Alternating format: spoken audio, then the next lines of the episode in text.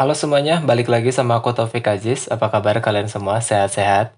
Episode ini masih sama kayak episode sebelumnya, di take pas aku lagi nganggur. Aku belum dapat kerja sampai sekarang, cuman beberapa uh, undangan interview juga udah ada sih. Kayak kemarin aja aku ada undangan interview di salah satu perusahaan yang cukup gede menurutku, tapi uh, aku gak suka sih.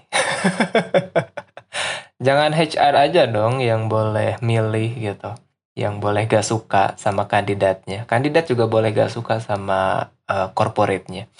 Uh, tapi kalau misalkan dari interview kemarin, HR-nya cukup asik menurutku. Pertanyaan-pertanyaannya juga, ya ada beberapa yang template, tapi ada beberapa juga yang, loh, aku baru pertama kali loh dapat pertanyaan kayak gitu. Dan menurutku itu asik dan cukup menantang. Karena kalau misalkan HR pada umumnya, mereka tuh nanya kayak, eh kenapa kamu ngelamar ke sini? Nanti uh, setelah kamu kerja di sini, apa yang mau kamu kasih sama perusahaan?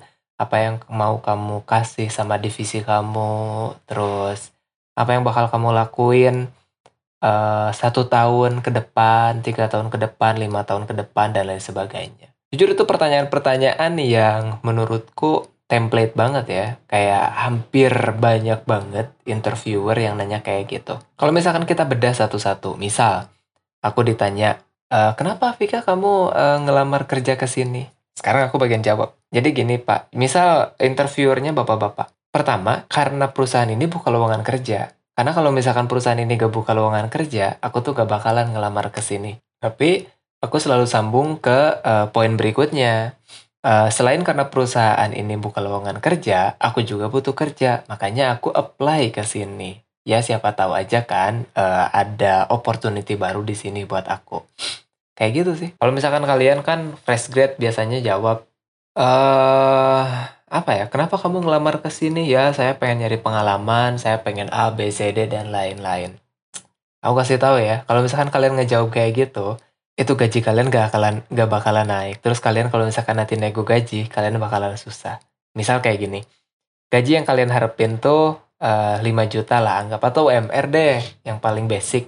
Nanti interviewernya nanya, e, harapan kamu gaji di sini atau digaji di sini berapa? Ya saya gak perlu banyak-banyak, bu saya cuman UMR aja lah gak apa-apa. Nanti tuh bakal dibalikin sama interviewernya tapi kan kamu di sini belum punya pengalaman. Terus kamu juga kerja di sini pas interview pertama kamu mau nyari pengalaman di sini. Jadi gaji kamu 500 ribu untuk satu bulan.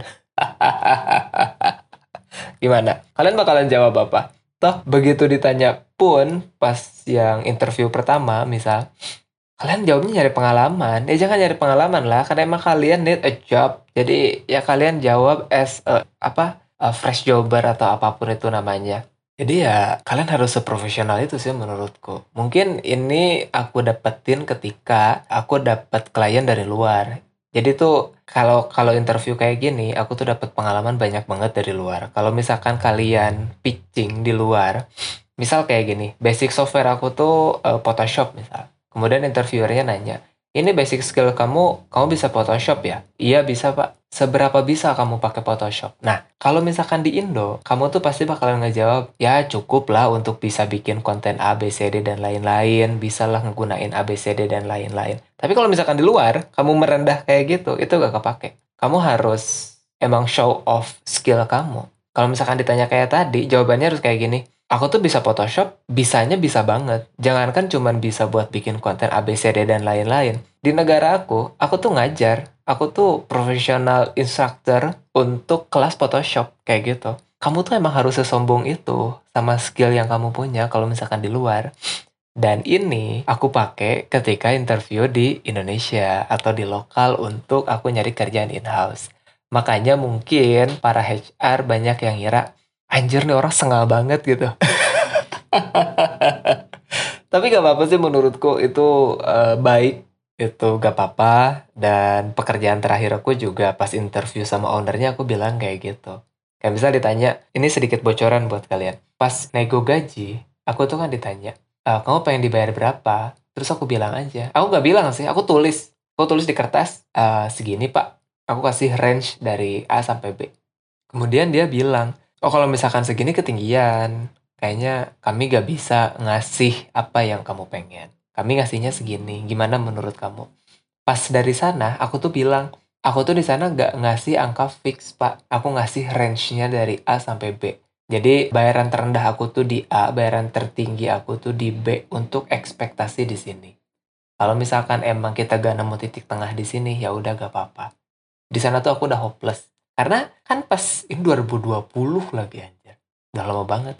Karena kan di sana emang aku tuh pengen full nge-freelance dan gak ada niatan untuk in-house. Kemudian dianya bilang, ya udah deh nanti kita pikir-pikir lagi. Kalau misalkan kita udah nemu uh, titik tengahnya, kita obrolin lagi minggu depan. Oke, telepon aja atau email aja gak apa-apa. Dan kalian percaya apa? minggu depannya langsung ditelepon disuruh kerja kita deal sama angka yang aku kasih yes kalau misalkan kita pede dengan skill yang kita punya kita mau ngajuin angka berapapun kita bisa nego di sana tapi kalau misalkan kita gak pede dengan skill set yang kita punya, kita bakalan agak susah buat negonya. Kayak gitu. Itu sih pengalaman aku dari nge-freelance. Dan banyak banget pengalaman-pengalaman yang aku dapat pas nge-freelance itu. Uh, aku yakin sih dengan apa yang aku bilang di sini sih gitu. Tapi ini boleh kalian lakuin, kalian boleh ngelakuin kayak gitu kalau misalkan emang kalian sepede itu dengan skill set yang kalian punya. Tapi kalau misalkan kalian nggak sepede itu dengan skill set yang kalian punya atau yang kalian miliki, janganlah kayak gitu. Jangan terlalu sengak atau meninggi.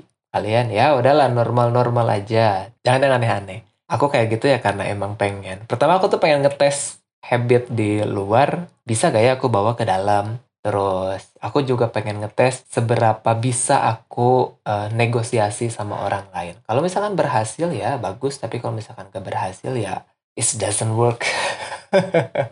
tapi cobalah kalian uh, ikutin apa yang aku bilang kayak gitu. Siapa tahu kan kalian dapat interviewer yang asik juga, jadi kalian bisa ngobrol-ngobrol panjang. Karena sepengalamanku kalau misalkan kalian kayak fresh grad khususnya ya, kalian ngelamar kayak belum punya apa-apa, kalian merendah, kalian sok-sokan kayak ya udahlah keterima syukur enggak gak apa-apa gitu. Kalian tuh kayak nggak pede sama skill yang kalian punya. Justru menurutku jangan. Kalian tuh harus pede banget sama skill yang kalian punya. Terlebih kalian misal punya IPK yang tinggi di atas tiga lah itu menurutku kalian harus pede banget. Kalian bisa ngelakuin A, B, C, D, dan lain-lain. Kalau misalkan ditanya, irisannya sama pekerjaan apa? Kalian bisa singgung masalah, toh aku pas kuliah rajin kok kerja kelompok, aku malah jadi ketua kelompoknya. Pas presentasi, aku juga jadi uh, orang yang presentasi itu dan presentasinya berhasil, nilainya bagus dan lain sebagainya. Kalian bisa show off, aku berhasil mengelola tim di kerja kelompok aku, mereka kerja semuanya, mereka gak cuma numpang nama. Jadi kalian bisa sombongin itu. Kalau misalkan kalian punya pengalaman di organisasi juga menurutku boleh banget kalian uh, show off di sana. Kayak misal aku dulu tuh uh, kepala divisi, aku tuh megang project A, B, C, D dan lain-lain. Aku jadi penanggung jawabnya, aku jadi panitia pelaksananya atau ketua pelaksananya atau yang lainnya. Kalian bisa sombongin itu dan itu ada irisannya dengan pekerjaan. Tapi perlu diingat, ada beberapa perusahaan yang emang gak suka dengan pengalaman organisasi. Kayak gitu. Jadi kalian pilih-pilih lah kalau misalkan mau interview atau kalian ngeliat perusahaannya perusahaan apa. Kemudian kalian cari dulu background perusahaannya kayak gimana. Kalau misalkan ada forum ya kalian nanya di forum dan lain sebagainya. Ya mungkin itu aja sih kalau misalkan pengalamanku pas interview dan beberapa uh, hari ke belakang juga aku interview kan. Jadi aku bisa sedikit sharing pengalaman aku gimana caranya aku interview, gimana caranya aku menghadapi interviewer dan lain sebagainya. Ya udah mungkin itu aja episode kali ini. Kita ketemu lagi di episode berikutnya. Semoga